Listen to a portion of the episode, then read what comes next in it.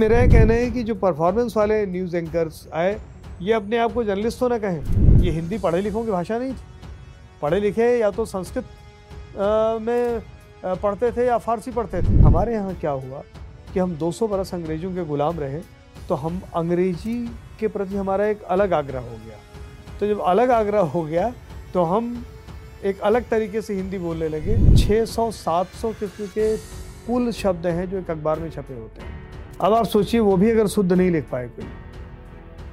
छः सौ सात सौ शब्द और वही जिससे आपको रोजी रोटी भी मिलनी है जिससे आपका नाम भी चलना है सब कुछ चलना है। सैंतालीस के पहले की पत्रकारिता की बात करें तो स्वाभाविक तौर पे वो क्रूसेडर ही थी ना। सुप्रीम कोर्ट ने कहा कि आपका नाम काम है reporter you just reported don't make any judgement और इस सीमा में क्या था? उनका आ, उसमें तड़का था आईपीएस सेक्स कॉरपोरेट अंग्रेज़ी माध्यम, पैसे वाले लोग, खूबसूरत चेहरे। किसानों के जो बेसिक सवाल थे, क्या किसानों के वही सवाल थे जो यहाँ लिखे गए थे? अखबार के दफ्तरों में काम करने वाले लोग टीवी चैनल्स में काम कर, अब सबने काम किया है, लोग।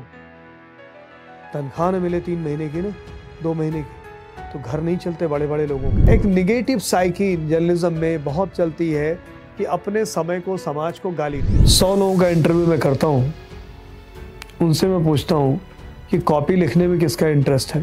पाँच नहीं मिलते। देश में जो बीस रुपया रोज कमाता है वो सात सौ बीस करोड़ रुपया साल में रिश्वत देता है। कोई भी खबर आज की तारीख में किसी भी बड़े से बड़े मीडिया हाउस की औकात नहीं है कि वो खबर वो चाहेगा तो रोक ले मोदी बड़ा इसलिए छपेगा क्योंकि इस समय का सच वही है। नमस्ते मित्रों आज का एपिसोड वाद का जो एपिसोड है, वो एक जॉइंट एपिसोड होगा डीओ न्यूज़ और वाद के बीच में। वैभव सिंह मेरे बड़े भाई डीओ न्यूज़ जो चलाते हैं, उनके साथ आज हम इंटरव्यू कर रहे हैं प्रताप सोमवंशी जी का। जो हिंदुस्तान न्यू न्यूज़पेपर है, हिंदी का, उसके एडिटर हैं। और तीस साल से ज़्यादा, सर आपका हाँ, जर्नलिज्म बत्तीस साल। बत्तीस साल का जर्नलिज्म। बत्तीस साल की नौकरी हो गई। तो बत्तीस साल से ज़्यादा सर तीन दशक से ज़्यादा का आपका ये करियर हो गया है तो आपने बहुत कुछ देखा है जर्नलिज्म में बदलते हुए।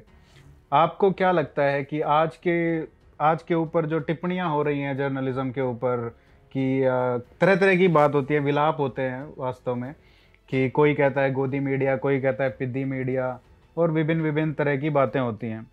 आपको कैसे लगता है कि इन तीस सालों में, बत्तीस सालों में आपने कितना बदलता हुआ देखा है ये जर्नलिज्म क्या ऐसा कोई गोल्डन पीरियड था कि अब डिटीरिएट हो गया है? देखिए, आपने कई सारे सवाल एक साथ जोड़ दिए तो मैं एक एक करके उसको धीरे धीरे अलग करता हूँ। पहली चीज़, कितना बदला? कितना बदला तो एक चीज़ टेक्नोलॉजी के स्तर पे कितना बदला? विचार के स्तर पे कितना बदला? जो लोग काम करते हैं उनके लिए कितना बदला? समय समाज राजनीति में कितना बदला? तो पहली चीज़ टेक्नोलॉजी में कितना बदला? तो हम वो लोग थे कि जब हमने शुरू में काम किया तो हम मैंने तो आ, हैंड कंपोजिंग के अखबार में भी काम किया है जहाँ हाथ से कंपोज किया जाता था। और उसकी भी जो अच्छी चीज़ें थी वो भी सलाहियत आ, सीखने की कोशिश की कि हमें हमारे सीनियर्स हमारे पास तो न उतनी दक्षता थी न उतनी योग्यता थी न हम उतना आ, कर सकते थे कि उन्होंने बताया कि उनके ज़माने में होता था कि रेमंड का विज्ञापन आ गया या किसी कंपनी जिसका नाम रास है।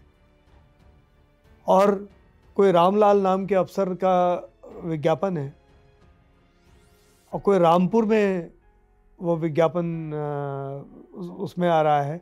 कहने का आशय ये कि राह कई बार इस्तेमाल हो रहा है तो राग कम है। गिनती की, अक्षर कम है। तो विज्ञापन कंपोज हो गया। नीचे हैंड कंपोजिटर बोल, वो जो कंपोजिंग का इंचार्ज रहता था, वो बोलता था, ऊपर कि पंडित जी रा ख़त्म है रा बारह तेरह बचा है, या रा चालीस पचास बचा है, अब देखो। और दो पेज अखबार के बच्चे रहते थे। आपस में शर्त लगाते थे सब कि भैया आप कॉपी वो लिखे जो राह ने इस्तेमाल करे। दो का दो पूरा पेज लिखते थे और दो के पूरे पेज में और कहते थे कि पचास राय लो, अपना तीस तीसरा तुम्हारा बच गया, रख लो। तो ये एलिजिबिलिटी ये दक्षता और ये भाषा ज्ञान, ये शब्द का भंडार, ये रहता था। तो इस तरह के काबिल लोग थे। हैंड कंपोजिंग से फिर जब मोनोटाइप सेटिंग आया, फिर फ़ोटो कंपोजिंग आई तो हम सारे लोग अखबार के दफ्तरों में गैलियाँ ब्रोमाइड निकलता था, सुखाते रहते थे। एक पेस्टर नाम का जीव होता था, वो भी बैठता था। वो कैंची से काट काट के बनाता रहता था। हम लोग भी कैंची से काट काट के उसको देते रहते थे, वो चिपकाता था नखड़े करता था, वो लगाता था। फिर कंप्यूटर इतनी बड़ी चीज़ थी कि जो कंप्यूटर ऑपरेटर थे, वो बड़े बड़े शहरों से बुलाए जाते थे। और बड़े नाज में रहते थे, वो कहते थे, एसी चलता चलता रहता था। तो बाहर निकालो, अभी इसमें आ जाएगा वायरस। जूते बाहर निकाल के आओ, ऐसे बाहर निकाल के आओ। तो एसी पूरा चलता रहता था। उस ज़माने में एसी कितनी दुर्लभ चीज़ होती थी। तो वो आया। तो टेक्नोलॉजी धीरे धीरे धीरे धीरे अडॉप्ट करती चली गई। और फिर आज तो मतलब सी बड़ी कॉमन मशीन है कंप्यूटर टू प्रेस प्लेट बनने का कोई प्रोसेस मतलब आ, प्रोसेस भी ख़त्म हो गया है। और बहुत सारे तकनीकी ने कर दिया है। पहले पूरी रात मशीनें चलती थी तो तीस हज़ार पच्चीस हज़ार अखबार छपते थे। और अब अब कितने कितने भी लाख छाप लें उसकी कोई गिनती नहीं है। इसमें एक सवाल भाई साहब इसमें यह भी है कि अगर हम भाषा की आपने बात की तो जो न्यूज़ चैनल्स हैं और उन न्यूज़ चैनल्स में जिस तरीके की भाषाओं का प्रयोग हो रहा है आपने बताया कि जो कमांड होता था जो दक्षता होती थी कि आप के पास पचास राह है तो आप चार पन्ने लिख दें और उसमें से तीस राह बचा करके भी वापस कर दें हाँ। एक वहाँ से ये जो आज की जो डिबेट्स हैं जो डेली शाम को पाँच बजे से लेकर रात में ग्यारह बजे तक चलती हैं देखिए मैं करीब बीस सालों से, इधर के पाँच सालों से तो मैं बहुत कम, मैं रेगुलर इंटरव्यूज़ तो करता हूँ मतलब जो हायरिंग के लिए, लेकिन कैंपस इंटरव्यू में नहीं जाता हूँ मैं। पंद्रह साल में कैंपस इंटरव्यू के लिए एक एक कैंपस किया आईएमसी से लेके, माखन लाल से लेके, सब जगह मैं जाता रहा एचआर के साथ। मेरा एक सब, सवाल होता था जो आउट क्वेश्चन था। कि कोर्स के अलावा पढ़ी हुई पाँच किताबों के नाम बताओ। हमेशा। ये इतना सामान्य क्वेश्चन था कि सबको पता चल जाना चाहिए कि यार पंद्रह साल से एक आदमी आता है यही पूछता है। तब भी बताने वाले पचास बच्चों में तीन मिलते थे। किताब क्या पढ़े होते थे? चेतन भगत। क्या पढ़ा है वो भी नहीं पता। और क्लास प्रेमचंद, मैंने कहा, बड़ी कृपा की भग गोस्वामी तुलसीदास नहीं बोल दिया रामचरित मानस पढ़ा है। प्रेमचंद क्या पढ़ा है? बोले, गोदान। सुन लिया। मैंने कहा अच्छा गोदान कहाँ पढ़ा है? मैंने कहा, चलो, गोदान पे बात करते हैं। शुरू बात करोगे, आखिर बात करोगे। होरी का और गोबर का संवाद पे बात करो। किस पे? बोले, सर, इतना याद थोड़ी है। पहले पढ़े हम के, हमसे पहले तो नहीं पढ़े होगे। तो मैं अपने जो साथी हैं, उनसे भी कहता हूँ, और आपके जो व्यूअर हैं, उनसे भी कहना चाहता हूँ। जो जर्नलिज्म के स्टूडेंट हैं, उनसे भी कहना चाहता हूँ कि हम हैं क्या? हम करते क्या हैं? हम कोई सामान बेचते हैं? नहीं। कोई सामान खरीदते हैं? नहीं। हमारे धंधे में जो भी लोग हैं, सब कुछ ना कुछ बेचता है ना। सर्कुलेशन वाला अखबार बेचेगा तभी उसकी नौकरी है। सेल्स वाला स्पेस बेचेगा तभी उसका काम है। हमारा तो कुछ, हमारा हमारा काम क्या है? हमारा काम नॉलेज से है। तो नॉलेज का इन्वेस्टमेंट आपके भीतर कितना है? सबसे बड़ी चीज़ ये है। अगर आप कोर्स के अलावा पाँच किताब पढ़ने की आपको फुर्सत नहीं है तो आपकी भाषा कहाँ से सुधरेगी? और जब आपको पता ही नहीं है, आप कह रहे हैं, हमने कुछ पढ़ा ही नहीं।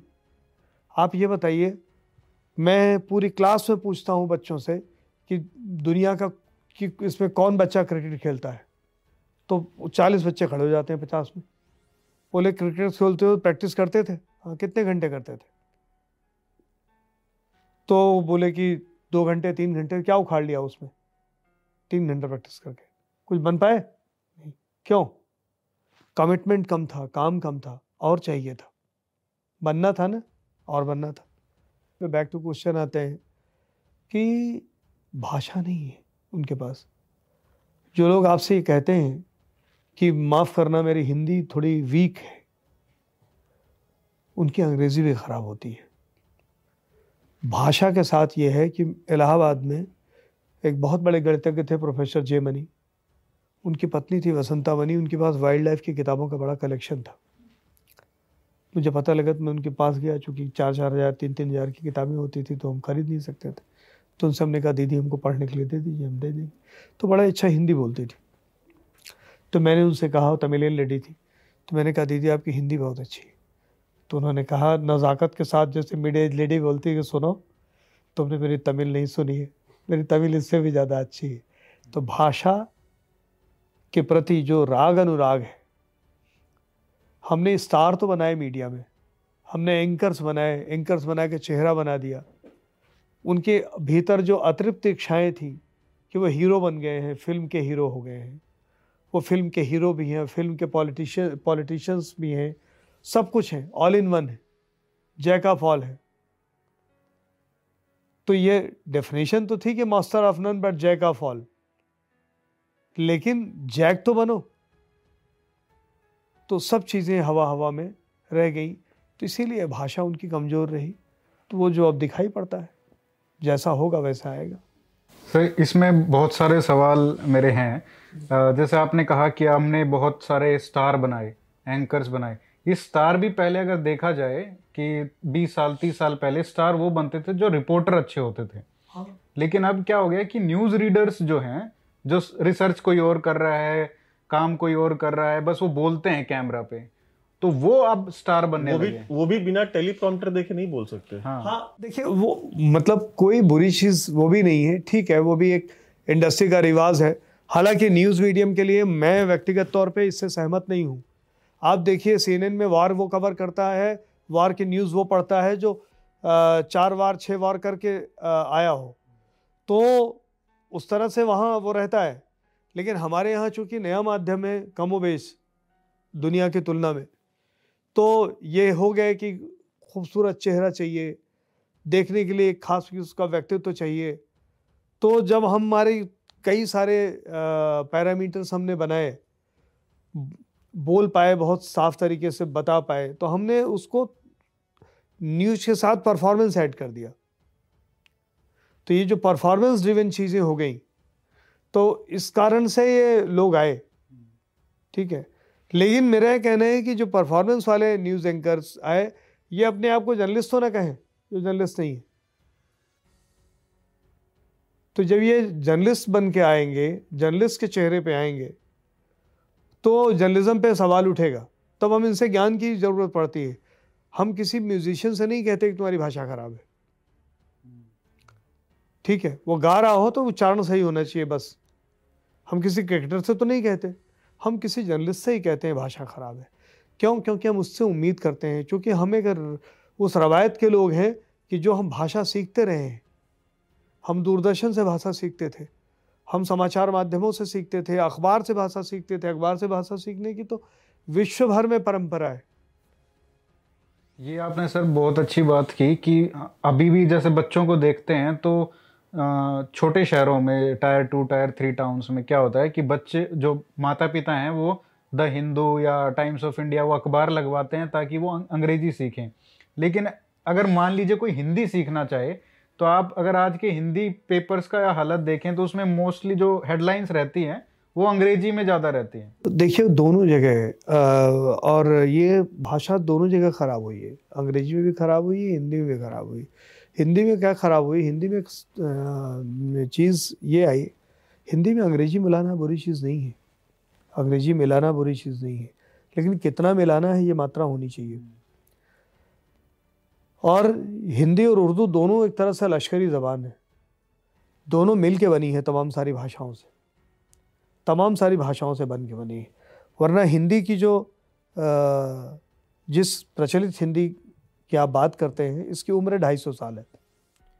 प्रचलित उर्दू जो व्यवस्थित उर्दू है उर्दू साहित्य जिसको कहेंगे उसकी उम्र तीन सौ साल है। इसके ऊपर जॉन एलिया का एक बहुत अच्छा मैंने हाँ। वो भी सुना था। उन्होंने बड़ा अच्छा एक्सप्लेन किया था। हम उसका लिंक भी देंगे अपने वीडियो में जो व्यूअर्स देखना चाहें। उन्होंने एक्सप्लेन किया है। एक प्राइवेट महफिल में घर में बैठे हुए हैं और ऑडियो रिकॉर्डिंग है वो बेसिकली और उसमें वो बता रहे हैं कि उर्दू वर्ड जो है ये आज से 300 साल पहले एग्जिस्ट भी नहीं करता था। हाँ नहीं करता था। ज़ुबान लश्कर आली या हिंदवी या हिंदुई ये जबानें थी जो उर्दू हाँ। कही जाती थी। और ये लश्कर जबान का मतलब ये है कि पढ़ा लिखा भी नहीं बोलता था। आज ये कहा जाता है कि आपको एटिकेट सीखना है तो उर्दू बोलिए। ठीक है? तो और ये हिंदी भी भाषा नहीं थी। मुगल आज़म भी उर्दू में बनती। हाँ ये हिंद ये अ, जो हिंदी है ये हिंदी पढ़े लिखों की भाषा नहीं थी। पढ़े लिखे या तो संस्कृत अ, में पढ़ते थे या फारसी पढ़ते थे। तो सारी कहावतें पिछले फारसी की हैं पढ़े फारसी बेचे तेल। पे साला फारसी पढ़ना है। तो स्थानीय भाषाओं का मिश्रण बहुत। मिश्रण हाँ। तो ये भाषाएँ इसलिए प्रचलित हुई। इन भाषाओं में ये श्रेष्ठता हुई। इन भाषाओं का सौंदर्य ही ये था कि वो जो प्योरिटी के दावे के साथ भाषाएँ थीं वो लिमिट कर गई। ये भाषाएँ थी इनमें सर्वग्राह्यता थी। जैसे अंग्रेज़ी में भी सर्वग्राह्यता है बहुत सारे दुनिया के शब्द वो जोड़ते हैं। तो इन्होंने सारे शब्द उठाए। लेकिन हमारे यहाँ क्या हुआ कि हम 200 बरस अंग्रेज़ों के गुलाम रहे तो हम अंग्रेज़ी के प्रति हमारा एक अलग आग्रह हो गया। तो जब अलग आग्रह हो गया तो हम एक अलग तरीके से हिंदी बोलने लगे कि उसमें उठा उठा के, उठा उठा के फिट करने लगे, वो सारे शब्द भी बोलने लगे, जो शब्द अंग्रेज़ी में लिखना कठिन है, जैसे ट्रांसपोर्ट लिखना कठिन है, यातायात लिखना आसान है, चाहे अक्षर लिखिए, चाहे उच्चारण लिखिए, चाहे परिवहन लिखिए, आसान है। ट्रांसपोर्ट लिखना कठिन है। वही मैं कह रहा हूँ जो हम देखते हैं पढ़ते हैं जैसे कुछ हिंदी मतलब पेपर का नाम नहीं लेना चाहिए लेकिन ऐसा लगता है कि मतलब उसको इतना डिफ़िकल्ट क्यों है? आपके लिए टाइपिंग के लिए भी बहुत आसान होगा अगर आप हिंदी में लिखें उस उस चीज़ को। भाई और ये कारण ये था कि जैसे लोग जो बोल बोलते रहते आप देखिए ना जो दिल्ली में रह रहा लड़का है उसकी भाषा अलग है। अभी आप अ, कोई और जगह से भाषा इलाहाबाद से आए और जौनपुर से आए प्रतापगढ़ से तो भाषा अलग है। उसकी। उसकी भाषा में उतना मिश्रण नहीं मिलेगा। हमने जो तरक्की की कि हम वहाँ से दिल्ली आए या लड़के को गाँव से शहर ले आए तो तरक्की का मतलब ये है कि भाषा भ्रष्ट की। तो हमने शब्द नहीं बढ़ाए। हमने अपने शब्द भंडार नहीं बढ़ाए। और शब्द भंडार नहीं बढ़ाए तो अब बच्चे से कहा जाए कि उठा लो। 600 700 किस्म के कुल शब्द हैं जो एक अखबार में छपे होते हैं। 600 700 अब आप सोचिए, वो भी अगर शुद्ध नहीं लिख पाए कोई छः सौ, सात सौ शब्द। और वही जिससे आपको रोजी रोटी भी मिलनी है, जिससे आपका नाम भी चलना है, सब कुछ चलना है। वाक्य में न्यास सही नहीं है, उच्चारण सही नहीं है। और अब संयोग क्या है कि ये दिक्कत इसलिए आ रही है कि जो उस, वो पीढ़ी आई, उस पीढ़ी के एडिटर हो गए अब। उस पीढ़ी वाले एडिटर हो गए अब। एडिटर इन चीफ भी हो गए। हो गए। तो अब जब हो गए तो जब उनकी खुद ही भाषा खराब है तो काहे को सुधारेंगे? वो काहे भाषा को प्रायोरिटी में रखेंगे? अच्छा एक प्रश्न मेरा ये था कि दो तरीके की बातें होती हैं। एक होता है कि लोग कहते हैं कि यार आप पत्रकार हैं। आपका काम बस एक है कि क्या हुआ कहाँ हुआ कब हुआ कैसे हुआ। आप ये इन्फॉर्म कीजिए जनता को ये आपका काम है इससे ज़्यादा आप कुछ ना करें। इससे ज़्यादा जब आप कुछ करते हैं तो एक पर्टिकुलर सेगमेंट है जो उस चीज़ को क्रिटिसाइज करता है। दूसरा पक्ष ये है, जो कि क्रूसेडर बना हुआ है। वो क्रांति लाना चाहता है इस देश में। वो सत्ताएँ पलटना चाहता है। वो चाहता है कि जो भी, जो वोट से चुन के आए हुए लोग हैं, वो उनके ऊपर भी हावी होना चाहता है। तो ये जो दो एक्सट्रीम्स हैं, कि मतलब या तो आप सिर्फ़ इतना कीजिए या तो फिर दूसरी तरफ़ ये है कि हम तो भाई बिल्कुल ही सत्ता परिवर्तन करने की हमारे पास क्षमता होनी चाहिए। तो इसमें इन दोनों के बीच में पत्रकारिता कहाँ पे है? और इसमें मैं एक एक लाइन अगर जोड़ लूँ तो इसमें ये भी आता है कि पत्रकार का जो मतलब उद्देश्य होना चाहिए वो सिर्फ़ सरकार को क्रिटिसाइज करना है। तो ये एक्टिविस्ट वर्सेस जर्नलिस्ट मतलब रिपोर्टर जो है तो इसमें कहाँ क्या है रोल क्या है एक जर्नलिस्ट का? हाँ आपने दोनों जो अ, सवाल थे दोनों सवाल को को जोड़ के मतलब एक पूरक उसका बनाया। सच ये है कि दोनों चीज़ें अपनी अपनी जगह सही है। अगर हम सैतालीस के पहले की पत्रकारिता की बात करें तो स्वाभाविक तौर पे वो क्रूसेडर ही थी ना। वो सारे लोग सबने अखबार निकाले ना। सबने चाहे गांधी थे चाहे नेहरू थे मोतीलाल नेहरू थे। गणेश शंकर विद्यार्थी। गणेश शंकर विद्यार्थी थे। और क्या क्या करेज के साथ अखबार निकाले। लेकिन उनका उद्देश्य व्यूज़ कमाना नहीं था। उनका उद्देश्य पैसे बनाना नहीं था। तो अगर आप कर रहे हो, आप किसी कॉज कंसर्न के लिए माध्यम का इस्तेमाल कर रहे हो तो आप आज भी करो। आपका एक कॉज कंसर्न है, उसके लिए आप माध्यम का इस्तेमाल कर रहे हो और अपनी बात कह रहे हो तो आप कहिए, मीडिया क्या है? मीडिया का अगर हम ट्रांसलेशन करें तो क्या है माध्यम? यही हुआ ना माध्यम। माध्यम क्या है? मीडिया क्या है? एक माइक है, जिससे मैं बोल रहा हूँ। ये मीडिया है ना, मेरी बात को कहने का और ज़ोर से कहने का। तीसरा क्या है? ये कैमरा जो रिकॉर्ड कर रहा है। ये भी एक मीडिया है, ये माध्यम। चौथा क्या है? आप अपने चैनल पे उसको डालेंगे, वो भी मीडिया है। तो ये चार मीडिया मिलके, चार माध्यम मिलके, मेरी बात को आज जो हम चार लोग बैठ के इस कमरे में कर रहे हैं आपस में इसको चार लाख, चार करोड़ चार हज़ार चालीस जितने लोगों तक पहुँच जाए, उतने लोगों तक पहुँचाने का ये ज़रिया है। बात तो ये तो अब अगर ये किसी धार्मिक काज के लिए इस्तेमाल किया जा रहा हो, धर्म प्रचार के लिए कर रहे हो, यही माध्यम है, धर्म प्रचार करें। कानून के दायरे में रह के जो जो हम लोग कर रहे हैं, हम करें। करने को तो आतंकवादी भी करते हैं इसका इस्तेमाल। वो भी करें उनको अपने जो कार्रवाई होगी वो जाने। लेकिन सर उसको फिफ्थ पिलर जो बोला हाँ, जाता है। अब ये आ गया। तो ये जो क्रूसेडर है क्रूसेडर के लिए शर्तें हैं मैंने बता दी आपको कि भाई आप अपने उद्देश्य को सर्व करें उद्देश्य को हल करें लेकिन अब आप पैसे बनाएँगे। और उसके बाद आप बताएँगे आप क्रूसेडर भी हैं। तो ये नहीं चलेगा। मतलब एक हाथ में तलवार भी है, एक में कटोरा भी है। दोनों नहीं चलता। अब आया जो इंस्टीट्यूशनल जर्नलिज्म की बात कर रहे थे, जिसकी आपने बात की कि आपको क्या देना है। तो तमाम सारे वर्डिक्ट हैं। एक कॉन्स्टिट्यूशन से हम चलते हैं। पूरा देश चलता है। सड़क पे चलने की एक अनुशासन होता है। आप गाड़ी बहुत अच्छी चलाते हैं बाइक आप बहुत अच्छी चलाते हैं, आप 200 की स्पीड से चला सकते हैं। ठीक है गाड़ी। और आप यहाँ से ढाई घंटे में लखनऊ पहुँच सकते हैं। लेकिन आप क्या लाल बत्ती को तोड़ देंगे? नहीं तोड़ेंगे। क्या आप जो गाड़ी आगे जा रही है उसको कुचल देंगे? नहीं कुचलेंगे। तो जब आप सड़क पे चल रहे हैं तो सड़क पे बाकी लोग भी चल रहे हैं तो उस अनुशासन से आपको पालन करना पड़ेगा। ठीक है? उस हाईवे पे चल रहे हैं। और आपने अपनी पतली गली ले ली तो आप जैसे भी चलाइए। रेगिस्तान में चल जैसे चलाइए। तो उस अनुशासन का नाम है इंस्टीट्यूशन जर्नलिज्म। इंस्टीट्यूशन जर्नलिज्म में कोई पाबंदी नहीं है। कोई पाबंदी नहीं है। लेकिन कुछ हिदायतें हैं। जैसे सुप्रीम कोर्ट ने कहा, जो आप बात कह रहे थे, वो सुप्रीम कोर्ट की रूलिंग है। सुप्रीम कोर्ट ने कहा कि आपका नाम, काम है reporter you just reported don't make any judgement ठीक? तो आप जजमेंट मत दीजिए। हम नहीं दे रहे जजमेंट क्योंकि हमें वो कह रहा है कि आपको पता क्या है? आप जानते क्या है? आप राफेल के बारे में आए बाएँ साए बोल रहे हैं, आप क्या जानते हैं? आप तो जानते नहीं, क्या डील हुई, कैसे हुई? तो अब आपके पास क्या है? रिपोर्ट का आप जो एरिया है वाइड कर दीजिए, उसमें जजमेंट भी आ जाएगा। बस आप नहीं आएँगे। जैसे आपने रिपोर्ट की, जो आपने देखा, आपने एक एक्सपर्ट लिया, जो उसके जानकार हैं, उन्होंने लिया। आप उस एक्सपर्ट के किसी क्रिटिक को लिया, उसको लिया, उसको भी दिया। तो आपने अपने जो रीडर है व्यूअर है, उसको क्या दिया?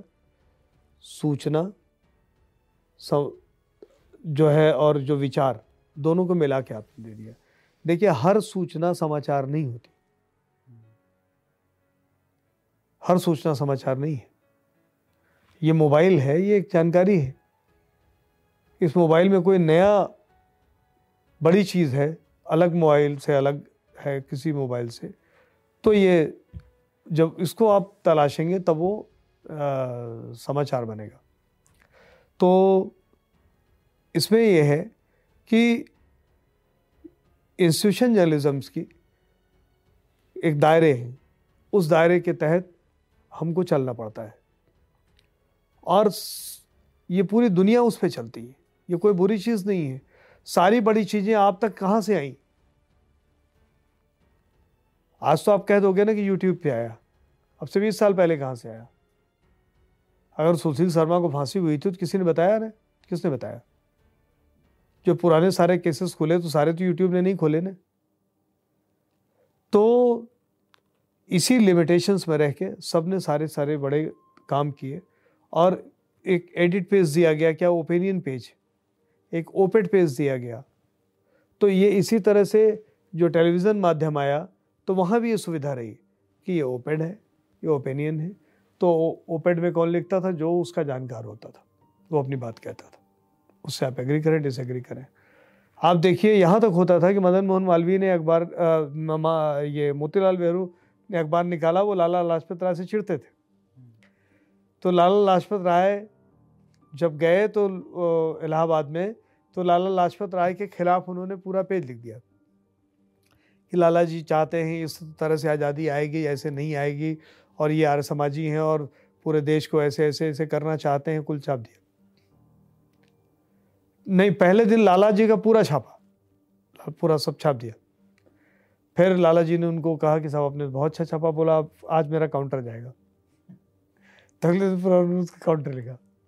उस पर तो ये जो एग्रीमेंट डिसएग्रीमेंट असहमतियाँ सहमतियाँ होती थी, इन सहमतियों को हम लिखते थे, इसी का मतलब डेमोक्रेसी था ना।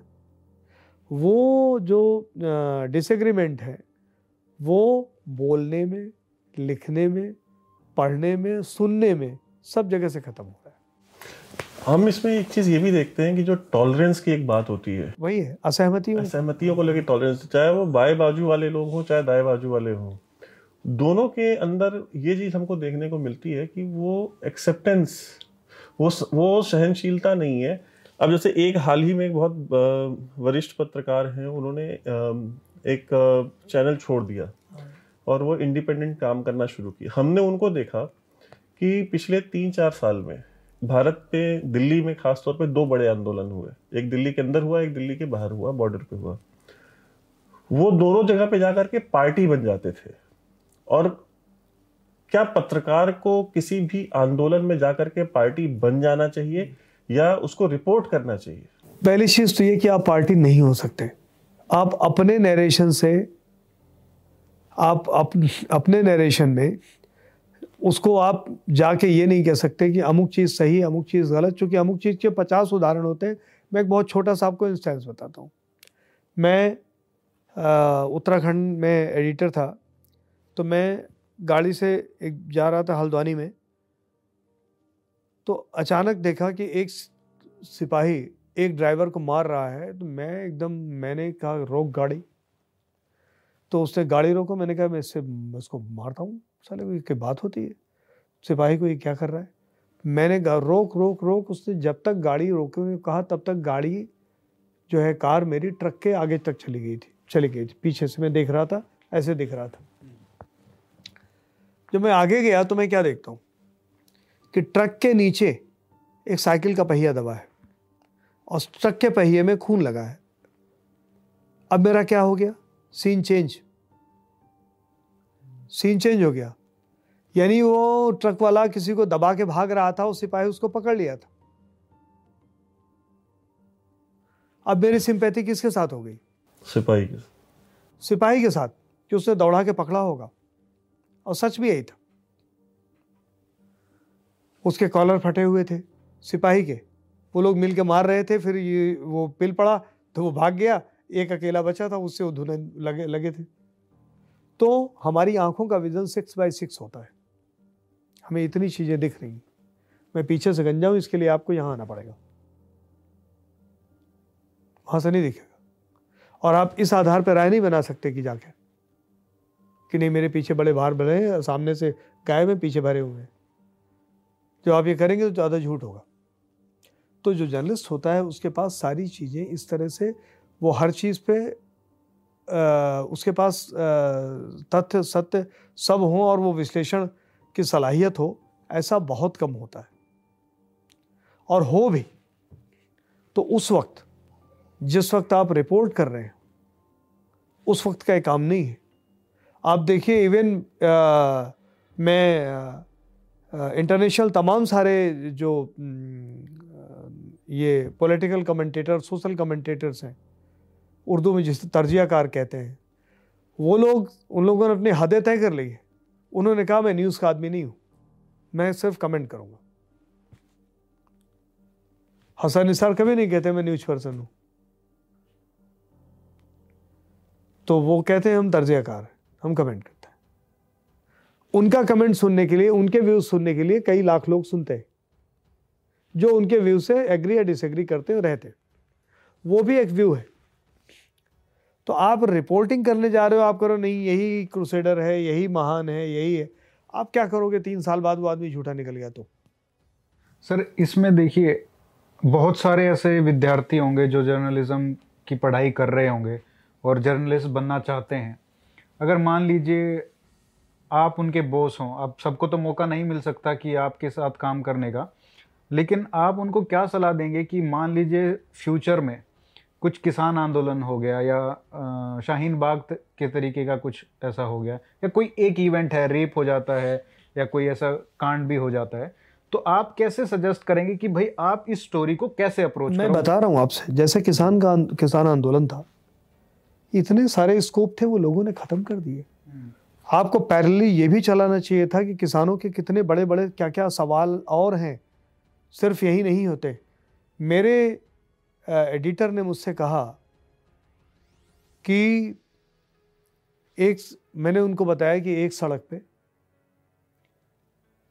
दंगा हो गया है और वहाँ पे पूरा बवाल हो गया और ये हो गया है। तो उन्होंने कहा, वहाँ जो हो गया, वहाँ तो हो गया है। आधे घंटे से तुम वही बता रहे हो। उस सड़क का ट्रैफ़िक गया किधर होगा? मैंने कहा, ये दो गलियों में गया, उधर भी आदमी लगाओ वो बेचारे अलग परेशान होंगे। तो आपका दिमाग इतना खुला होना चाहिए कि आप जिस सड़क पर घटना हो रही है, उसको इतर भी देश है, वहाँ देख लें। ठीक? पूरे देश में मैंने एक बहुत बड़े संपादक के साथ डायस शेयर करते हुए कभी बोल दिया था। अब मैं नाम नहीं लूँगा। उन्होंने बोला कि साहब प्रदर्शनी मट्टू केस और फलाने केस फलाने केस किसने खोला हमने खोला। मैंने कहा बिल्कुल हम उसको एडमायर करते हैं। लेकिन ये इसलिए खुले कि दिल्ली की पचास किलोमीटर की सीमा में थे। और इस सीमा में क्या था? उनका आ, उसमें तड़का था आईपीएस सेक्स कॉरपोरेट अंग्रेज़ी माध्यम पैसे वाले लोग। खूबसूरत चेहरे, ये सब का तड़का था। उस पूरे पीरियड में, जब प्रियदर्शनी मट्टू मारी गई, कितनी सारी लड़कियाँ मारी गई होंगी, मैं इंदौर में बोल रहा था, मैंने कहा, भैया, आपके यहाँ कोई घटना हुई या यहाँ रामराज था बोले, इतनी घटना हुई, मैं, कोई खुला? नहीं खुला.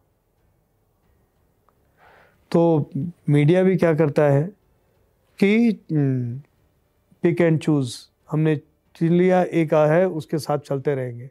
तो मैं तो जो आने वाले लोग हैं, जिनके मन में क्रूसेडर बनने की इच्छा हो, वो हम सब के मन में रहे। हम सब कहीं ना कहीं वो चाहते हैं। तो आप जाएँ। और अगर मैं एक उदाहरण के साथ, जैसे आपने कहा, खाली किसान आंदोलन की बात करें तो किसानों के जो बेसिक सवाल थे, क्या किसानों के वही सवाल थे जो यहाँ लिखे गए थे? वही सवाल तो नहीं थे। किसानों के जितने लोग आए थे यहाँ पे सबके पॉलिटिकल ना हो तो पॉलिटिकल जैसे एजेंडे तो थे ना, जो लोग थे। किसान खाली मुआवजा भर तो नहीं है, कि उसे गोली मार दी जाए, उसे पैसा दे दिया जाए। किसान के बीच का सवाल, किसानों के छोटे छोटे डेमोन्स्ट्रेशन किसान की चीज़ें, वो सारे सवाल आप कल्पना करिए कि जिस वक्त ये सब चल रहा था, उस वक्त कोई चैनल कोई कह देता कि आप सब आंदोलन कवर करिए। मैं किसानों के जो रियल इश्यूज़ हैं, उसको ला के पटकता हूँ। मैं पटकता हूँ कि इस देश में जब प्याज, और इसका मैं रेफरेंस बता रहा हूँ, जब प्याज पैदा नहीं होती, प्याज की फ़सल नहीं नहीं आएगी, उस पीरियड में दस रुपए का किलो प्याज सौ रुपए क्यों बिकता है? फ़सल एक है। फ़सल नहीं बदली। जब मेरे खेत से उठी तो दस रुपए थी। बीच में क्या हुआ? सौ रुपए। तो तब आपको जब ये करेंगे तो आपको पता चलेगा कंपटीशन कमीशन में एक मनोज पांडे जी आईआरएस से उन्होंने, उनकी रिपोर्ट है कि पूरे देश के प्याज के ट्रेड पे नासिक के छः परिवारों का कब्जा है, जिनकी औसत आय पैंतालीस साल है। ये पूरा देश ऐसा है तो ये ये सवाल नहीं उठता क्या? ये पूरे देश में हर साल आलू, टमाटर, प्याज, तीन चीज़ के दाम क्यों इतने फ्लैक्चुएट करते हैं? क्या होता है कि जो शहर है, वो किसान के दुख नहीं सुनना चाहता? ये जो पत्रकारिता है ना, इस तरीके की जो कुछ बदलाव लाती है या किसी को किसी के नोटिस में आती है वो अब कहीं ना कहीं पीछे जाए आपको लगता है कि आज भी ऐसी कोई स्टोरीज कर रहा है कि वो वहाँ तक पहुँच रही है इस तरीके से बदलाव ला एक इसमें मैं क्लब कर दूँ एक क्वेश्चन कि अभी जैसे कि हाल ही में क्योंकि टाइम भी हो रहा है तो हाल ही में एक जब मैं जिन सज्जन की बात की उन्होंने अपना एक वीलॉग किया उन्होंने अपने पहले ही वीलॉग में इतनी बड़ी बात कह दी। उन्होंने कहा कि अब जो भी पत्रकार आएँगे अब वो दलाली करेंगे। वो ये, ये मैं इससे असहमत हूँ और मैं इसको मतलब आ, ये शब्द मतलब जो हम बाहर छुपा छुपा के कर रहे हैं रवीश कुमार जी के लिए कर रहे हैं तो मतलब ये मैं आ, कोई दिक्कत नहीं है। मैं इसे मतलब ये पूरे पेशे को पूरी जगहों को पूरे कहना कि सब लोग दलाल हैं सब दलाल हैं। मैं अपनी आपत्ति दर्ज करता हूँ कोई भी कहे। देखिए अखबार के दफ्तरों में काम करने वाले लोग, टीवी चैनल्स में काम कर, अब सबने काम किया है। लोग, तनख्वाह न मिले तीन महीने की ना, दो महीने की तो घर नहीं चलते बड़े बड़े लोगों के, तमाम लोगों के। लिमिटेड लोग हो सकते हैं। कई हज़ार लोगों में सौ लोग होंगे, सैकड़े में होंगे, जिनके पास दो साल, तीन साल के पैसे होंगे। जो ये सो कॉल्ड दलाली से कमाने वाले लोगों की बात की जाती है वो दलाली से कमाने वाले लोग भी गिनती के होते हैं। गिनती के। अधिकतर लोग अधिकतर लोग, वो मेहनत से काम करते, करने वाले लोग हैं। और हर कोई ऐरा गहरा उठा के, आके कह देता है। हर कोई कह देता है। एक मंत्री जी थे, उन्होंने मुझे फ़ोन करके कहा कि आपका ब्यूरो चीफ मुझसे पैसे माँगता है, मैंने कहा आप टेप करके दे दीजिए, मैं निकाल दूँगा। बीस साल पहले कहा उन्होंने, मैं निकाल दूँगा। फिर उसने ये कहा, उसने ये कहा, उसने ये कहा ये कहा ये कहा। उसने कहा कि आपको भी पैसे देने पड़ते हैं, मेरे लग गई गुस्सा। मैंने कहा, आपका दिमाग ख़राब है। बाई द वे आपका काम क्या है? आप करते क्या है? आप करते क्या है? वो खुद दलाल थे। खुद उनके पास कोई बिज़नेस नहीं। खुद उसके पास को, उनके पास कोई काम नहीं। अरे, उसके पास तो जर्नलिस्ट के पास अकाउंट है ना। खाता है, घर है। छो, आप देखिए लक्ष्मी नगर की तंग गलियों में। नोएडा के नोएडा एक्सटेंशन जो सबसे कमज़ोर अंडर प्रिविलेज इलाके हैं वहाँ सब जाके जर्नलिस्ट रहते हैं। और ये उन्हें पता है कि उनको यहाँ रहना है। तो वो और तो इसलिए उन सब की मेहनत को उन सब के डेडिकेशन को गाली देना। और वो लोग गाली दे रहे हैं जिनके मतलब करोड़ों करोड़ों के घर हैं। मैं उस पर कोई आपत्ति नहीं करता। तो उस पर कोई मेरा आपत्ति नहीं है। लेकिन मेरी भी आपत्ति इसी बात पे है कि इस देश में जर्नलिस्ट इन्वेस्टिगेटिव जर्नलिस्ट अपनी स्टोरी को चेस करते करते मार दिए गए हैं। नहीं नहीं मार दिए गए छोटी छोटी चीज़ें होती हैं। और ये वो लोग चंद्रकांत वान खेड़े चंदू बाहू जिन्होंने विदर्भ के किसानों पर बड़ा काम किया। पी साईनाथ ने अपनी किताब में जिनका रेफरेंस लिखा है जिनके मैं उनसे मिलने गया। तो मैं गया तो उन्होंने कहा कि दो बजे आओ। फिर बोले, आठ बजे आओ। फिर मैं नौ बजे आओ। मैं गया तो मैंने कहा कि आप मुझे इतना दौड़ा क्यों रहे थे? और मैं घर के पास पहुँच गया, बोले घंटे बाद आओ। तो मैं क्या मैं चाहता नहीं था मिलो। भैया कुछ नाराज़ होकर चले जाओ। क्या क्या मतलब यार? ऐसी वैसी बातें करेंगे और फार्मर इन सब पे बात करोगे, कोई मतलब होता नहीं है इनसे। वो आदमी इतने दुख, इतने अवसाद में था। इस तरह से। ये वो आदमी था जो सकाल का संपादक था गाँव में रहता था। और गाँव से जाके सकाल में ये एडिटरशिप करते थे। और उसके बाद वो किसानों पे आ, काम करते थे। देशोन्नति नाम का अखबार था जिसने इस देश में किसान आत्महत्या के सच को पहली बार स्वीकार कराया। ये एक अलग एपिसोड हो जाएगा आधे घंटे का किसानों पे। लेकिन हम उन सब की या आज उन जैसे लोगों की मेहनत को पे हम सवाल उठाएँ तो बिल्कुल ये मतलब आ, मतलब आ, मेरी रूहें प्रणाम करती हैं जो पुराने भी थे और नए जो छोटे छोटे जगहों पे और आ, कम साधनों में और जो काम कर रहे हैं उन पे हम सवाल नहीं कर सकते। हमें कोई हक नहीं बनता। हम सब सुविधा से आराम से एक अच्छी जगह में अच्छे जीवन में अच्छे तरीके से रहते हुए अच्छे स्टेटस के साथ रह रहे हैं। और बच्चों को जब ये बताओगे आप ये सिखाओगे कौन आदमी अपने बच्चे को भेजेगा जर्नलिस्ट बनने में जर्नलिज्म में? जब कहोगे कि वहाँ दलाली होती है वहाँ कोई काम नहीं होता वहाँ सब ये होता है। और ये जो कहा जाता है स्वर्ण युग स्वर्ण युग कब था भाई? हम्म। वही मैं पूछना चाह रहा हूँ क्या ऐसा कोई युग था भी या कौन नहीं? था? इल्यूजन था। मैं बोला कि भाई ये गाना एक गाना आया था देख तेरे संसार की हालत क्या हो गई भगवान कितना बदल गया इंसान। ये गाना लिखा कब गया था? चौवन पचपन में शायद लिखा गया है। प्रदीप ने लिखा था। पंडित प्रदीप ने लिखा था। पंडित प्रदीप की उम्र जो है 1905 की पैदाइश थी।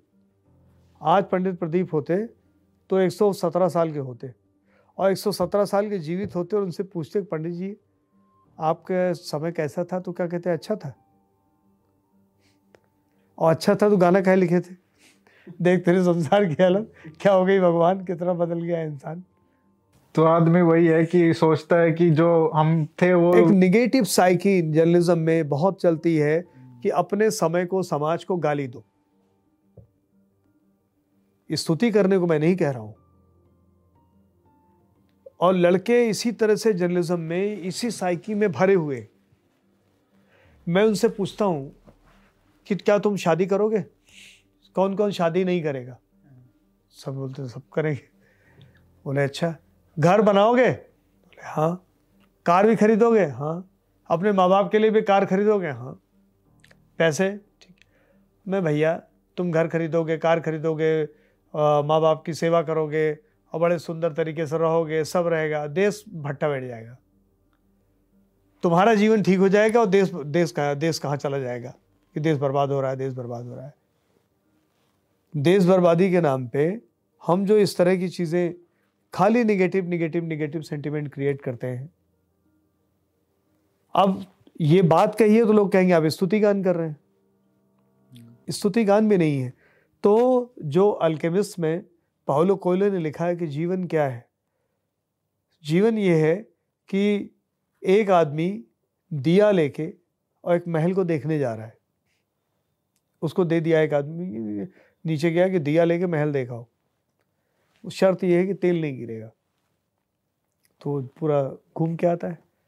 बोले महल कैसा था? बोले महल क्या था? दिया दे तेल बचाने में रह गया। ते, देखिए तेल बच गया। महल नहीं देख पाए। बोले तुमको भेजा किस लिए था? बोले महल के लिए। फिर गया महल देखने बोला तेल कहाँ है? तो बोला अब क्या तेल कहाँ बचेगा? महल देखने में गिर गया। तो बोले एक चम एक चम्मच तेल नहीं बचा पाए तुम। तो जीवन जो है, इसी तरह की साधना का नाम है कि वो तेल भी बचा रहे आप महल भी देख लें। और यही बैलेंस है, यही एक संतुलन है। अब इस संतुलन में जीने में कोई रहस्य रोमांच नहीं होता। नब्बे निन्यानवे प्रतिशत लोग इसी तरह से जीते हैं। तो मैं तो अपने जो आने वाले लोग हैं, उनको यही बताऊँगा कि भैया आप आइए अपने कमिटमेंट के साथ, अपने कमिटमेंट के साथ। आप काम कीजिए। आप कई बार, आज तक मैं कह रहा हूँ कि मुझे किसी भी पॉलिटिशियंस के फ़ोन नहीं आए कि मेरी ये खबर मत छापना। खबर ही नहीं थी हमारे पास। उस तरह से दरअसल बहुत सारे काम जो समाज में हो रहे हैं गलत, वो गैर कानूनी नहीं है। इमोरल इमोरल है। इलीगल नहीं है। इमोरल का कुछ कर नहीं सकते आप। वो तो पर्सनल इंटीग्रिटी है और हाँ। ये बात ये आ जाती है कि ये जो इलीगल का कर सकते हो। अगर आप इलीगल को आप इस्टेब्लिश करो तो मैं लोग कहते हैं अखबारों में छपता नहीं। मैं एक उदाहरण देता हूँ। नॉन पॉलिटिकल एग्ज़ाम्पल है। सुनीता राणा ने प्रेस कॉन्फ्रेंस की कोक के खिलाफ पेप्सी के खिलाफ। पेप्सी कोक हमें सबसे ज़्यादा पैसे देता है। सबसे ज़्यादा पैसे देता है। सबसे बड़ा एडवर्टाइजर पेप्सी कोक। जब टीवी भी नहीं था तो सब अखबार में ही सारे पैसे देते सुनीता नारायण एको पैसा नहीं देती हो तो एनजीओ है। उनकी खबर क्यों छाप दी सबने? उनके खिलाफ। कोक के खिलाफ। क्यों? हमारे पास भी एक फियर है। कि हम खबर नहीं छापेंगे तो हमारी इंटीग्रिटी खत्म हो जाएगी। हम नहीं छापेंगे तो आप छाप दोगे, आप नहीं छापोगे तो आप छाप दोगे। और अब, आज के ज़माने में, जब इतना वर्चुअल मीडियम में इतना अवेलेबल है इंडिपेंडेंट मीडियम अवेलेबल है तो अब कोई खबर रुकती रुकती नहीं है, बल्कि अफवाहें तैरती हैं, फर्जी खबरें तैरती हैं। कुछ भी आप चाहिए, कुछ भी चला दिए, किसी के खिलाफ चला दिए। इसमें सर सबसे बड़ी जो दिक्कत है, जैसे जो नए लोग आ रहे हैं, उनके लिए इन्वेस्ट नहीं करने, जैसे कोई एक तो देखिए, नए लोग, क्योंकि रिपोर्टिंग में जैसे बहुत पैसा की ज़रूरत है। आप कह रहे हैं, जैसे आप चले गए बुंदेलखंड, या कहीं गाँव में जाना है, कहीं वहाँ पे रुकना है, आपका घूमना है। मैं मैं अभी कहता हूँ, मैं अब आपको कुछ फार्मूला के तौर पे बता देता हूँ, जो आपके जो व्यूअर हैं उनके लिए आप जिस ज़िले के रहने वाले हैं, मैं आते हैं कोई कहता है कि प्रतापगढ़। मैं प्रतापगढ़ में आंवले कितने प्रकार होते हैं? कितने प्रकार का आंवले उसे पता ही नहीं। वहीं रहा है, पढ़ा है। जर्नलिस्ट हो तो बच्चा हमको सिखाया गया कि बच्चे का कौतुक होना चाहिए आपके पास। बच्चे के कौतुक का मतलब क्या है? बच्चे का मतलब ये क्या है? बच्चा पूछेगा आपका, एक मोबाइल है। मोबाइल क्यों है? बात होती है। बात क्यों होती है? इसमें ऐसे होता है। फिर ये क्यों होता है? वो आपको पकड़ डालेगा जब तक उसकी सारी बात को आप जवाब नहीं दोगे और आप कहोगे, भाग जाओ। आप थक जाओगे। तब तक पूछता रहेगा, जर्नलिस्ट, इसी क्यूरोसिटी का नाम है। ये क्यूरोसिटी आपके भीतर है, तभी आप इस पेशे में आइए। पढ़ने लिखने में आपकी रुचि है, तभी आप इस पेशे में आइए।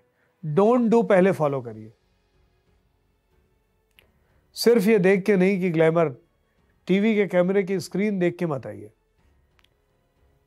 कुछ बनेगा नहीं। जैसे होता नहीं कि सब इतने गायक रहते हैं और गान, गाते कुछ वो बनता नहीं है।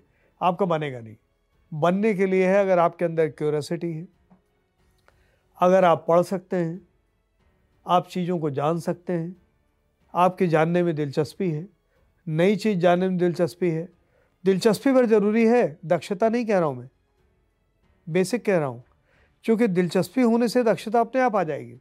मेरा सवाल ये था कि इन्वेस्टमेंट नहीं कर रहे हैं जो मीडिया हाउसेज हैं या इंस्टीट्यूशनल जर्नलिज्म जो है वो इन्वेस्टमेंट नहीं कर रहे हैं रिपोर्टिंग में। उनका इन्वेस्टमेंट कहीं और है क्लिक्स लाने में ये करने में एडवर्टाइजमेंट लाने में ये सब। आप देखिए कहाँ कौन सा ऐसा हाउस है जो रियल पत्रकारिता जो आप कह रहे हैं कि रिपोर्टर्स को अलग अलग जगह पे भेजना दो तरफा है। मैं चाहे टेबल के दोनों तरफ़ हूँ। मैं दावे के साथ कहता हूँ। आप जितने आपके दोस्त होंगे उनसे पूछिएगा। सौ लोगों का इंटरव्यू मैं करता हूँ। उनसे मैं पूछता हूँ कि कॉपी लिखने में किसका इंटरेस्ट है? पाँच नहीं मिलते। पंचानवे ऑपरेशनल काम करना चाहते हैं। या तो उन्हें फेस दिखा दे, कह दो। या उन्हें ऑपरेशनल काम करो सॉफ्टवेयर दाएँ बाएँ चला देंगे, लिखने का काम ही नहीं करते। क्योंकि लिखेंगे तो गलती होगी। लिखेंगे तो पूछा जाएगा। लिखेंगे तो उसमें दिमाग लगेगा। कॉपी लिखने के लिए नहीं मिलते। अनुवाद करना पड़ेगा। तो वो जिनके भीतर है, वो इंडिपेंडेंट कर रहे हैं। वो रिपोर्ट इंडिपेंडेंट निकाल के ला रहे हैं। मैं देना चाहता हूँ। मैंने, मैं अगर मैं जिस कैपेसिटी में मैं अपने यहाँ के हिसाब से बात करूँ कि मैं अब लोगों को, हमने क्या किया, मैं ये जब आंदोलन अन्ना का नहीं शुरू हुआ था तो हमारे एडिटर इन चीफ ने ये कहा कि भाई, ये दुनिया भर के करप्शन के डेटा लेके अरविंद मेरे पास आते रहते थे। तो उनसे बात की तो उन्होंने हमें अलाउ किया कि यार एक सीरीज़ करो, कलंक कथा, और रिसर्च बेस करो। तो मैंने अरविंद केजरीवाल को ही उसका वो बना दिया गेस्ट एडिटर तो अरविंद जी ने पंद्रह दिन हमारे लिए उसको गैस गेस्ट एडिटर उसमें आ, बहुत अच्छा काम किया।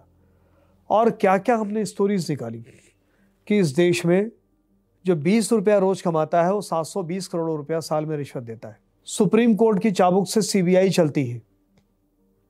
सीबीआई के दस केसेस लिए जो सुप्रीम कोर्ट मॉनिटर्ड थे और दस जो सुप्रीम कोर्ट मॉनिटर्ड नहीं थे। दोनों हाई वैल्यू केस थे। डिफेंस के फ्रॉड सारे फ्रॉड सब फ्रॉड सब हमने किया उसको दस दिन। बोरों में चिट्ठियाँ आई 2009 की बात है ज़्यादा पुरानी बात नहीं है। बोरों में चिट्ठियाँ आई। लोगों ने अपने अपने केसेस भेजे। फिर उसके बाद अलग अलग कारण थे हम उसे कर नहीं पाए। वही इंस्टीट्यूशन था। तो ये दिक्कत कहाँ पे है? दिक्कत दो तरफा है। रिपोर्टर के भीतर वो झील भी नहीं है। वो झील पैदा करें। अगर आपको ऐसा कोई मिलता है तो आप उसको करते हैं, हैं? हम्म। क्यों नहीं करेंगे? अच्छा चलिए वो बिके बि, वो मैं कहता हूँ बेचने के लिए आज से। क्या बिकाऊ नहीं मेरे लिए? बिकाऊ है चीज़। मैं उसे बेचने के लिए दूँगा ना? छापूँगा मैं।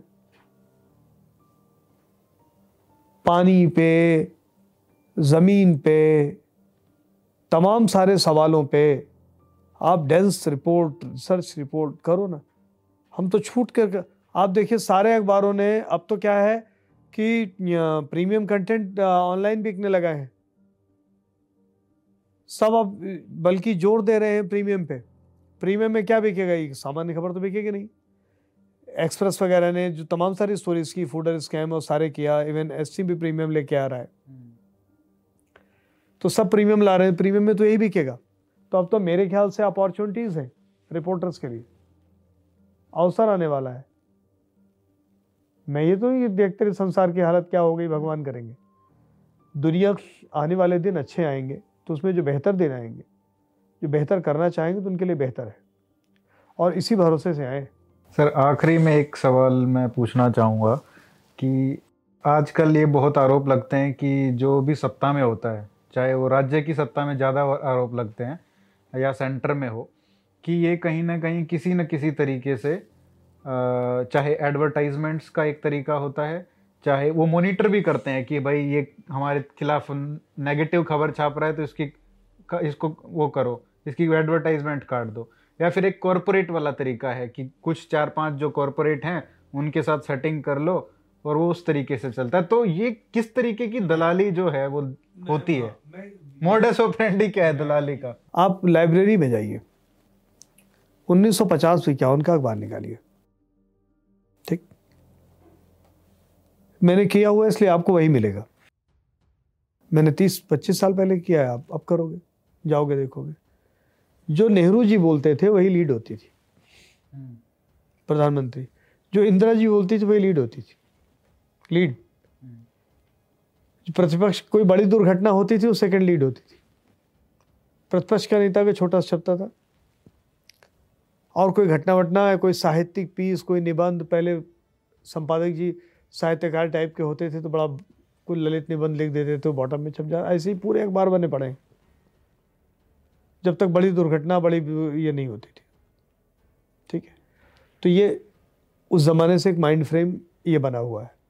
मैं आपकी बात को पूरी तरह खारिज नहीं करता कि नहीं, ऐसा बिल्कुल भी नहीं है। ठीक है? अलग अलग जगहों की अलग अलग सीमाएँ हैं अलग अलग कारण हैं अलग अलग चीज़ें हैं, लेकिन मैं आज की तारीख में दो चीज़ों का दावा करता हूँ।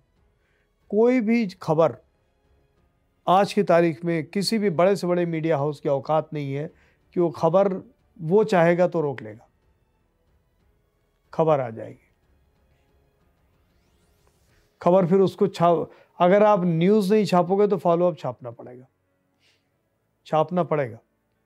आप अगर नहीं दिखाओगे तो उसका तुम फॉलो अप दिखाओगे। दिखाना पड़ेगा। तो ऐसे समय में कोई चाहे पॉलिटिशियन हो, वो सोचे कि वो न्यूज़ दबा लेगा। वो अपनी खबर को थोड़ा ब्राइटली छपा सकता है। कर ले। तो ये नेगेटिव न्यूज़ को रोकने की बजाय एक नया तरीका कह सकते हो कि इजाद किया जा रहा है कि अपनी पॉजिटिव ज़्यादा छपवा दो। नहीं अपनी पॉजिटिव तो पहले भी छपती रही है। न्यूज़ है ही उसी की। जैसे आज आप, आ, आप म- उसको भी जर्नलिज्म क्योंकि कुछ लोग कहते हैं कि यार पॉजिटिव छापना मतलब जर्नलिज्म थोड़ी है। पॉजिटिव निगेटिव की बात नहीं है। सूचना क्या है? इंफॉर्मेशन क्या है? खबर क्या है? खबर क्या है? न्यूज़ न्यूज़ होती है ना। न्यूज़ माने होता है समथिंग न्यू समथिंग न्यू तो उसमें जो न्यू का एलिमेंट है वो है। आज जो चीज़ है ही नहीं, जैसे हमारी बातचीत में कहीं बंदर शब्द नहीं आया अभी तक। हम बंदर पे कोई स्टोरी छापे तो पड़ेगा? नहीं पड़ेगा। आज जो पॉलिटिशियन नहीं है मतलब चले गए, मैं मनमोहन सिंह जी की आज लीड छाप दूँ। तो मोदी जी ज़्यादा पढ़े लिखे हैं मतलब वैसे एकेडमिकली पढ़े लिखे आदमी। बड़ा काम किया बड़ा कंट्रीब्यूशन है। तो मैं छाप दूँ लीड तो पढ़ेगा कोई क्या? कोई नहीं पढ़ेगा। इंटरव्यू भी कर लो नहीं कोई देख वो नहीं देखेगा। नहीं देखेगा। तो लोग लाइन लगाते होगा। तो जो समय में जो कहते हैं कि हम प्रो स्टेब्लिशमेंट की चीज़ें आती हैं न्यूज़ ही वहीं से क्रिएट होती है ना। आज राहुल ये छप आज अ, कल सुबह देख लीजिएगा लीड छपी है राहुल गांधी की यात्रा। जो है वो छपी अमूमन तो ये भी होना चाहिए राहुल गांधी की यात्रा इतनी बड़ी छपे जैसे पाकिस्तान के अखबारों में होता है। इमरान खान ने इतिहास की सबसे बड़ी रैली निकाली और वो छपी नहीं पेज वन पे। हमें हमारे यहाँ ऐसा नहीं होता। मैं हसन निसार बात कर रही यार यहाँ सब साला बर्बाद हो गया मैं हमारे यहाँ इतना नहीं हम छापेंगे उसे। वो जो जो बुरी, बुरे आरोप लगाते हैं, वो छापेंगे। वो भी छपेगा। मोदी बड़ा इसलिए छपेगा क्योंकि इस समय का सच वही है। अब आप कहें कि मोदी को हटा के और मोदी को और राहुल को बराबर बराबर में पैरेलल बैलेंस क्या ऑडियंस में है पैरेलल बैलेंस रीडर में है पैरेलल बैलेंस सौ लोग हैं, सौ लोग वही जानना चाहते हैं। उतना ही बड़ा जानना चाहते हैं। आपके दिमाग में है कि बराबर होना चाहिए। संतुलन का मतलब ये है कि बराबर आधा आधा किलो आधा आधा किलो नहीं है। तो ये कहीं ना कहीं आधा उधा बनाने के लिए वो जद्दोजहद चलती रहती होता है है कि पीआर वाली। दोनों दोनों तरफ़ की बात होती है। जो अब बीच में हमने बात शुरू की ना कि वो कोई गोदी में अटैक है कोई कहे लिफाफा वो जो अब क्या है कि लोग असहमति वाली भी जो बात हमारी थी कि लोग आपसे राय नहीं चाहते। अपने किए पे आपकी मुहर चाहते हैं। तो सरकार हो प्रतिपक्ष हो दोनों वही चाहता है।